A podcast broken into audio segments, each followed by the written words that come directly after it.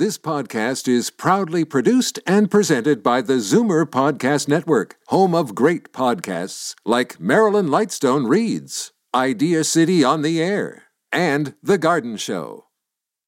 You're listening to an exclusive podcast of Fight Back on Zoomer Radio, heard weekdays from noon to one. Now, Fight Back with Libby Znaimer on Zoomer Radio with guest host Bob Komsic.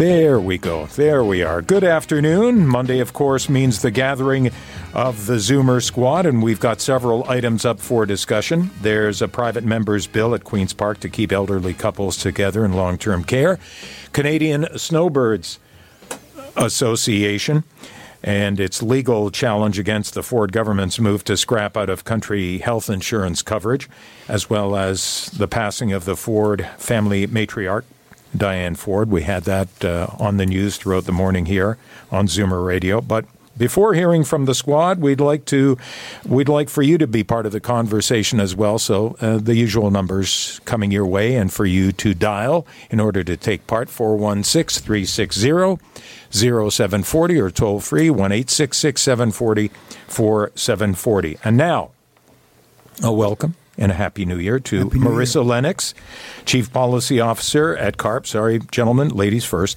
D- David Cravit, Vice President, Zoomer Media. And in the corner there, Peter Muggeridge, Senior Editor of Zoomer Magazine. Peter, welcome. Thanks, Bob. Happy New Year again to all of you. And let's start with the news of the death of Diane Ford, mother of Premier Doug, late Toronto Mayor Rob. She was 85, and Mayor John Tory, who will be on the show in the second half of Fight Back, among the many offering condolences. She was such a strong uh, woman and also uh, a woman that had a terrific uh, sense of humor, but she really was uh, the matriarch of that family. And, you know, because I knew her late husband, and I, of course, I've known the whole family for some time now. And uh, she was there, you know, during a lot of turbulent times. I mean, when you're in public life, that's just the nature of the beast, is that you're going to be involved in some degree of turbulence and, and things that go on uh, that don't affect other families not in public life. But she'll, she'll be missed by the family, of course, but she'll be missed by the community. She was very active, and she'll be missed uh, by uh, people in the political process who knew her very well as the matriarch of a family of considerable, uh, you know, accomplishment in public life, including uh, our colleague, uh, Councillor Michael Ford, who um, had a very, very special relationship with his grandmother. And David, starting with you, I I think you would agree that she probably had a lot of influence on uh, both uh, Rob and uh, Doug Well, in think- terms of their careers. I think that's true, and I think the one aspect, uh, of course, I didn't know her, but the one aspect of her influence that you can see in her bio is that community uh, involvement. Um, she hosted a lot of events. She was very active in the community. She was uh, connected locally in a very strong way. And I think if you look at Rob Ford and Doug Ford, and you look at where their bedrock of voters comes from, they were they were both known as good, you know, constituency people. If the pothole needed fixing, if the organization needed sponsoring, if you needed to sell tickets to the fund drive. Um, they really were gra- and are, I think, grassroots level people, and I think that you can trace that uh, to her influence directly. And how many times, Marissa, when Rob was mayor, and uh, even when Doug, before becoming premier, was at City Hall, they would always give us a call. You have a problem, we'll deal with it. Give us a call, as opposed to going through, you know, through a, a middle person. Yeah. and that's what they were known for, um, and and why they were elected. Frankly, uh, she really uh, you can't underestimate the influence and power of a matriarch of a family. She really was a rock um, for the Ford family, and she lived a long and very impressive life. She went came through a number of scandals and tragedy, but she remained strong for that family, and I think it's a real loss for. Um, Obviously, the premier and, and the city councilor, and, and for the rest of the Ford family, I think she'll be missed, and my condolences go out to them. And I think, Peter, how many times did we hear uh, either of the Ford brothers when they would talk about the people, doing things for the people? And I think that's uh, reinforced. Uh, that's something that came down from from Diane Ford. Yeah, that that's a quality that comes from the mother. I think you you can tell just by just by looking at her, she actually looks a lot like them too. yeah. Oh, and yeah. Uh, they inherited that. They inherited her sensibility, and um, you know, quietly, she she sort of um, you know, we keep hearing the word matriarch, but she presided over in a, like one of, one of the most successful Ontario political clans. You know, her her husband was was an MPP under Harris.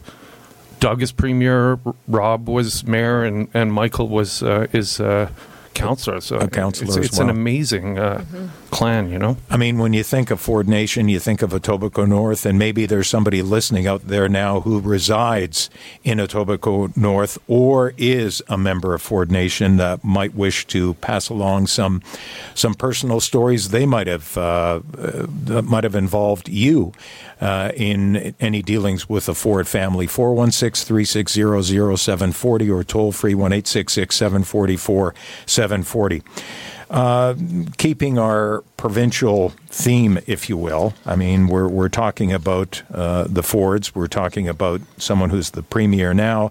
There's the Till Death Do Us Part Act. That's a private member's bill that's uh, being pushed by a New Democrat MPP aimed at keeping elderly couples together in long term care. Uh, Marissa, I know you want to weigh in on this one. Sure. So um, this is a situation that many couples in in Canada face when one spouse qualifies for long-term care and the other doesn't. They're often separated, or when both partners require care and they both qualify. But they're put in separate homes. I know that we've heard from our own CARP members who've been together for some 60 or 70 years and are told at a time in their life when they ought to stay together, that they need to be separated into different homes. And there's nothing that we can do about it but to shine light on this situation. And it is a bit of a crisis. Now, I think that it speaks to a larger issue in our healthcare system, which is that it was not built, it was not equipped to deal with the needs of an aging population. And this is just one example of that. Here we are. And you know, there's the whole, and Marissa, you pointed out how there's like 35,000 in this province who are on a wait list. And David, uh, that the the problem is you've got people that want to be together, but maybe not both of them are ill. Well, that's so and right. everyone's vying for a select number of beds, and you can't accommodate everyone. Well, that's the whole problem here is that the sentiment behind the bill, the objectives of the bill are impossible to object to. It- you- total support. Why shouldn't you have the right? But is that right actionable? Can it be translated into policy and can it be delivered? And the, what Marissa highlighted, and it's, I think, just the start of uh, uh, long term trend. We're going to have this kind of conversation. What is long term care? Who gets the right to it? Who stands in line first? What if the price of giving a bed to an able bodied, sentient spouse of somebody in long term care is to take that bed away from somebody on a waiting list who needs that bed themselves? So the policy details here and some of the contradictions as we try to execute on this very commendable sentiment. That's where it's going to come. And I think there's a host of other topics related to long term care that we are just beginning to wrap our heads around. I commend the intent of the bill, but really I think it's largely symbolic until you figure out how you can deliver on it. Okay, but let me just interject here, and then I'm sure you want to jump in too, Peter. But first, you have to consider I mean, we're not just talking about two healthy couples that are being separated. 90% of people in long term care or going into long term care have some form of cognitive impairment. A majority of them have dementia. So we're talking we're talking about couples that are ill. And and when someone has dementia, how critically important it is to maintain some sort of familiarity is so critical to their quality of life. I remember with my own grandmother who had dementia, she was long divorced, but the my mother was the last person she forgot. And she that was so integral in, in, in terms of ensuring that she was calm, maintaining that that positive quality of life in long-term care when she was there because that was the only person she recognized. Every caregiver that came into her room, even though they'd been caring for her for days, she would forget. For months, she forgot. She didn't know who they were. And so at the time of life when you are you know entering into the state where your cognitive impairment is is declining, or has declined, how critically important it is to keep, particularly, for example, you know, if someone becomes agitated, having a family member there to keep them calm is so important. Yeah, it's so important. But the, but the question is like, um, like like these these long term care homes aren't equipped to, to house healthy people, you know, and nor should a, a healthy person. Like, how, how are they going to survive living living with people who are you know, receiving food by like being spoon fed and like it, they're they're just it, they would be as out of their depth as as uh, you know a sick person is in society. So like they, they have to change the whole idea of, of the long term care home and, and sort of create a new thing where you know healthy people can mix with people who aren't so healthy, live in the same area, live in the same room, but under under the current homes, it's not going to work. It, it, like a healthy person cannot live in, in a long term care home. It just wouldn't work. Now, are we here, the Zoomer squad, with, with David, Marissa, and Peter describing a situation that involves you or a loved one? Want to hear from you. 416 360 0740, toll free 1 744 740.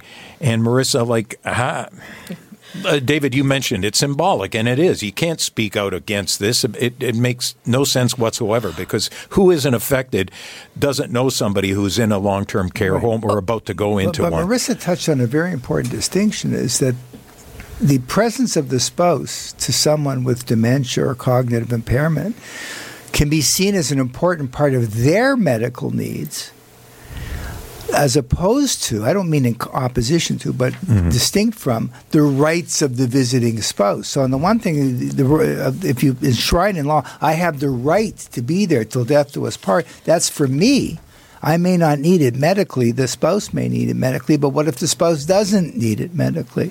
So, you're creating a sentiment that is admirable that with you're bypassing all the deliverables. Mm-hmm. You're bypassing all the tough questions of how you actually execute this. And I think that might be coming next. I'm not criticizing the member of parliament, but it's got to be dealt with. Okay, but the solution requires more than simply creating new long term care beds. We need to redistribute how our healthcare dollars are spent. Mm. We need to invest in things like pharmacare and critical vaccines so people don't end up in the hospital so debilitated they have to go into long term care. We need to invest in things like home care. We know that a majority of our members don't want to end up in long term care if they don't have to be there. And we also know, according to a new CIHI study, 22% of people in residential care, that includes long term term care don't have to be in long term care. So we need to read. 22%. Don't have to be there, yes. Wow that they, their needs could be met at in home. another setting, including yeah. at home. So we need to invest in different ways to be able to care for the needs of an aging population, and that means more than just putting in new long-term care beds. That's like one in five, two in 10 mm-hmm. that yeah. shouldn't be there. And you think of all those people that could use those beds and no, but no, that, no but chance to Marissa right makes now. A critical point because that speaks to the siloing of the system. Because mm-hmm. what happens is, okay, I'm in charge of long term care. Oh my gosh, I need more beds. We don't have enough beds. Get more beds. Find the money to get more beds. But nobody's taking a step. And this this could have been anticipated. I mean, Statistics Canada gives population projections by age to the end of this century. We know what's coming. We know that the current mechanisms are inadequate I hope somewhere. I'm not saying it isn't happening, but I hope it is happening in the men, in the health bureaucracies they're looking at. Do we even need to redefine this whole topic. What is what types yes. of facilities do we need? Mm-hmm. And at the same time, the need for long-term care is is rising with approximately 500,000 Canadians suffering from dementia. It's a very significant cause of disability and if you do have dementia, it's likely you need the required the the amount of care that is offered by long-term care. So we need to flip long term care on its head. We need to reimagine how we deliver care in these types of settings. There are different types of emotional based models, like the butterfly model, that really, uh, uh, uh, uh, you know, is, is all about meeting the emotional needs of a patient, not just their specific clinical needs. And that would include providing rooms that are that are, uh, you know, apartments for two, if you will.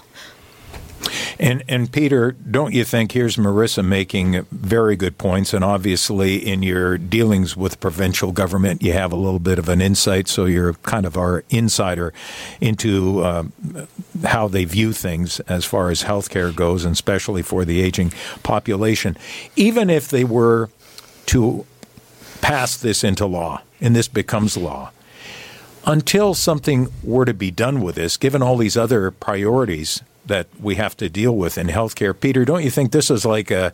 Uh, it would be like an ocean liner trying to make a right hand turn at the last minute, saying, "Oh, I've got to go there." It'll be years before anything years, comes of this, and, and it's going to take a complete redevelopment of. Uh, of what we know as a long-term care home. I mean, the the uh, the the minister for long-term care homes, um, long-term care, uh, Fullerton, has said she envisions this idea of a of a campus rather than a home where you know healthy people uh, people with with sort of um, you know you know people with serious needs are, are in the long are in the long term care part and their spouses who may not have so, such serious needs can live either with them or in another part and then as their needs increase they can sort of flow into the system but it's it's going to need a complete rethink bob and uh, I don't know where that starts. You know, like I guess it starts at the top, but but whether we have the the political will to do it is, is you know and it needs a rethink question. from the yeah. point of view of the, seeing the patient as the real constituent because we know that the vast right. majority marissa's right the vast majority of people uh, let's say 50 plus never mind 80 plus do not want to uh, live in an institution okay i want to delay that as long as possible uh, so that's what they want. So is it a question of the system saying, "Well, too bad what you want. We're running it this way," and uh, well, here's how it's been done. You know, yeah. we'll we'll have a bed for you in five years, or do you say we have to respond to these needs. And to Marissa's point about people living at home, there's billions of dollars of private equity f- flowing into high tech solutions to independent living at home. Where does that factor in? It's way more beneficial and way cheaper than building the conventional long term care home. So, somewhere in the planning, there's got to be. Uh, both of my colleagues completely correct here, a reimagining, a re envisioning of the entire thing. Then a law such as this has a shot at being implemented. Right now, you're dropping a pebble into an ocean, and the ocean's currents are already well are established. affecting the ripple, and, and you can't even see well it. established. Those tides are already yeah. rolling, and you're yeah. trying to, you know, and it's it's great. It's great. The effort is great, but um, I think you know, it's it's as much as they can do to place a person in a room now. You know, they can't even do that. Like, how are they going to place um, a person plus his spouse, his or her spouse. In you know. 2018, there was a regulation that was passed that required all long-term care homes to have at least two beds for spouses. Not all long term care homes are actually delivering on this, and we know that it's not nearly enough to meet the demand. So, again, to both Peter and David's point, um, while CARP wholeheartedly supports the idea that spouses should be kept together. It's a great initiative. It's important. We are optimistically cautious that it's not just another regulation with no teeth, that this is something that the government will actually be able to enforce and deliver on because it is so important. And you know, we've just had the Trudeau government reelected, so until they get their feet wet and business starts picking up again in terms of uh, action on on health care, I guess the province, provinces, territories have to kind of await and see how much money might be coming their way before they know how to maybe divvy up some of those dollars to address the concerns we've been talking about here. And that's only one area, health care, and it's a big area. Uh, till they really can till they can act and before the province can act and politicians and then again it gets back to that old uh, scenario of until that ocean liner turns around, it's going to be quite some time, unfortunately. But we're already spending uh, near the top of OECD countries on healthcare and getting near the bottom in terms of results. Ontario is going to drop 63.5 billion on healthcare this year. And I'm not convinced that uh, the only thing standing in the way of making it better is more money. No, doesn't mean that you're going to make the right decision. Yeah, there Or could be a little more creativity with the with the funds they do have. There has to be, and it, and that's because the health system was created. It was built over 50 years ago. The average age was much lower than it was to, than it is today. The life expectancy is much lower than it is today, and it is primarily focused on meeting the needs of people in hospital or or, or, or physician visits. And it's not built or designed to meet the needs of a population that's 80, aging well into their 80s and 90s with with chronic and complex conditions. And let's still with our provincial theme. You've got the Canadian Snowbird Association legally challenging the Ford government's move to uh, scrap out of country health insurance coverage, which took effect on New Year's Day. Happy New Year's. uh, so, what about that, David? Well, I think this is an example of a small item affecting a huge number of people because we have to separate how much money is actually being lost. Nine million. They paid 88,000 claims at an average of $127. I'm getting this from the Auditor General for a total of um, um, something about 9 million or $10 million. dollars. So it's a, a ten, less than a tenth of 1% of the budget, of the health budget. But 4 million Ontarians and 2 million, 2.5 million of them are Zoomers vacationed outside of Canada last year. They're going to have to pay more for their insurance. So to save those 88,000 claims, you're going to affect a vast number of people, and that's why there's a problem. Marissa.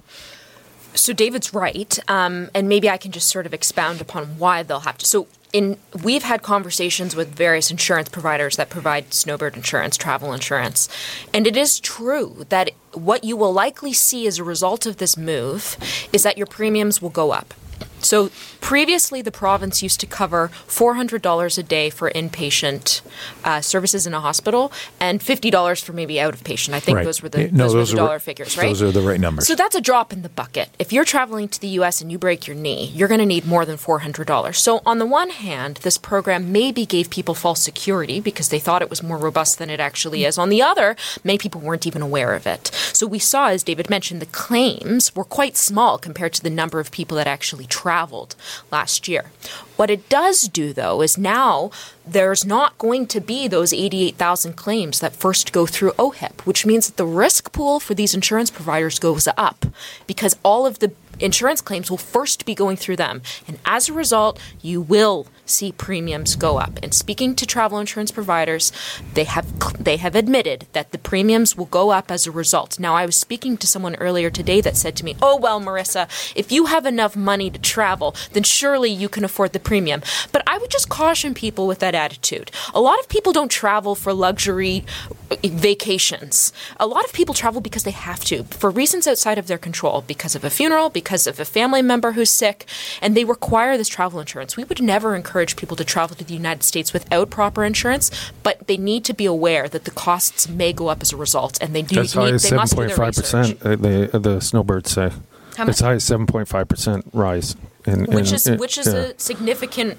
which is a, which is significant. And it's not as if when people do travel that you're looking at burning money. You're looking at trying to save money. How many people try to get last minute deals? So, yeah, you want to travel. Yes, you want to go somewhere to, to get away for a while and, and reset, but you're always looking at saving money. You're not looking Exactly. at, like that one person that you spoke to seemed to suggest that, well, if you got money for that, then, you know, it's like you can throw it around like confetti. And we have heard from our members anecdotally that they've been impacted by this, that they weren't able to travel to the same extent or, or maybe chose to stay home as a result of the increased costs associated with it. So we do know that it will that is already having an impact. Uh, Peter, I put this to you. Uh, as we know, the uh, Ford government has made moves and then done a little bit of backtracking, partially backtracking, whatever education comes to mind when, when I say that. Can they possibly do a bit of a two steps forward, one step back on this, do you think, or no? Well, you know, it, they might have to because um, it's right in the Canada Health Act under the portability section. It says, and I'm quoting from the um, Canadian Snowbird press release. This is from the Canada Health Act. Services are provided out of Canada. Payment is made on this basis of the amount that would have been paid by the province for similar services. So it's right in the act, and uh, I don't know how they're going to beat the uh, courts on that. You know. Yeah, uh, maybe. I, I, don't know. I'm not a lawyer, but it, it sounds like, to Peter's point, it's a violation of the spirit of the Canada Health Act. I don't. I don't think the Ontario government is is changing its course on this. I think they're moving forward. I don't yeah, anticipate yeah. it happening the, at the all. other thing too, it's only nine million. Like why? Like why are they? Why are they sort of? Uh, you know, risking the, the, yeah. the, negative feedback for nine million. It, it yeah. seems like a strange move. They're affecting so many people by this, yeah. and even you know, let's talk about put the negative in perspective, Bob. I mean, the fact. Let's say you can't afford it. Let's say that's true. Okay, last year, for example, uh, over a million Ontario Zoomers traveled outside of Canada on a vacation for two weeks or more.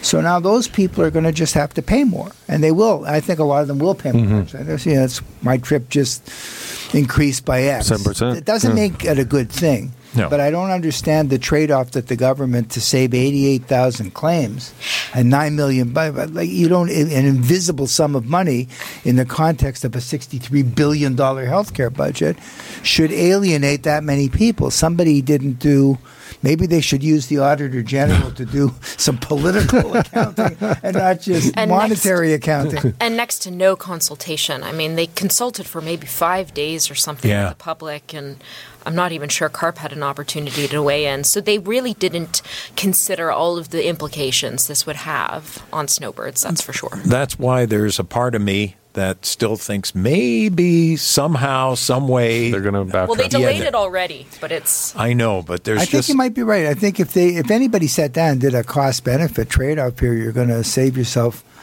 nine million dollars, and you're going to take four million travelers, of whom, you know, two plus million Ontarians, strictly Ontarians, stay for three weeks or more, two weeks or more uh, and they're they're going to be they're going to see their costs go up by five, six, seven percent.